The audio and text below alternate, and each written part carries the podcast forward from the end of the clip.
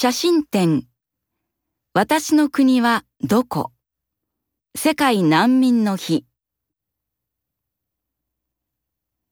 毎年6月20日は世界難民の日です。世界にはいろいろな理由で生まれた国に住むことができない人、難民がたくさんいます。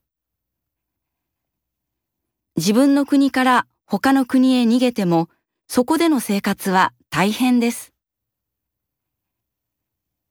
世界難民の日から1週間。私の国はどこ？世界難民の日写真展を文化センターで行います。難民キャンプで生活している楽しそうな子供たち、悲しそうな母親などの写真から平和な国に住んでいる私たちができることを考えてみませんか？